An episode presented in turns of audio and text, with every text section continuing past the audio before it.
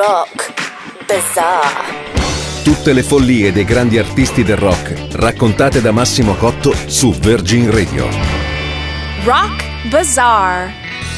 Vi sembrerà un azzardo, ma io considero i Creedence il più importante gruppo nella storia del rock. Non il migliore, attenzione, però il più importante. I Creedence hanno forgiato uno stile unico che centrifugava il fantasma di Dylan e l'aria malsana delle paludi della Louisiana, il folk e il rock, lo storytelling del country, l'acidità della psichedelia, i fagioli del Cajun e anche gli hot dog del rock and roll, l'immediatezza del jukebox, la profondità devastante del blues del Delta. E il risultato finale di questo incredibile sforzo di sintesi era la quintessenza della musica americana.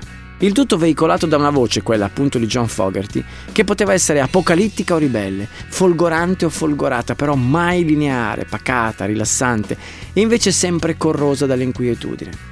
In altre parole, i CCR, chiamiamoli così con il loro acronimo, sono stati proprio il rock a stelle e strisce, quindi per estensione il rock planetario, il comune denominatore, l'ABC, il DNA, la spina dorsale. È con loro che tutto prende forma, è dopo di loro che la definizione degli stili comincia ad assumere una valenza vera, un senso compiuto e al tempo stesso anche più facile, perché i Creedence erano maghi anche nel semplificare, nel creare una grammatica più che un libro di testo, uno spartito più che un Vangelo. Per chiudere, chiunque poteva cantare le loro canzoni, ma nessuno, oltre a loro, poteva crearle.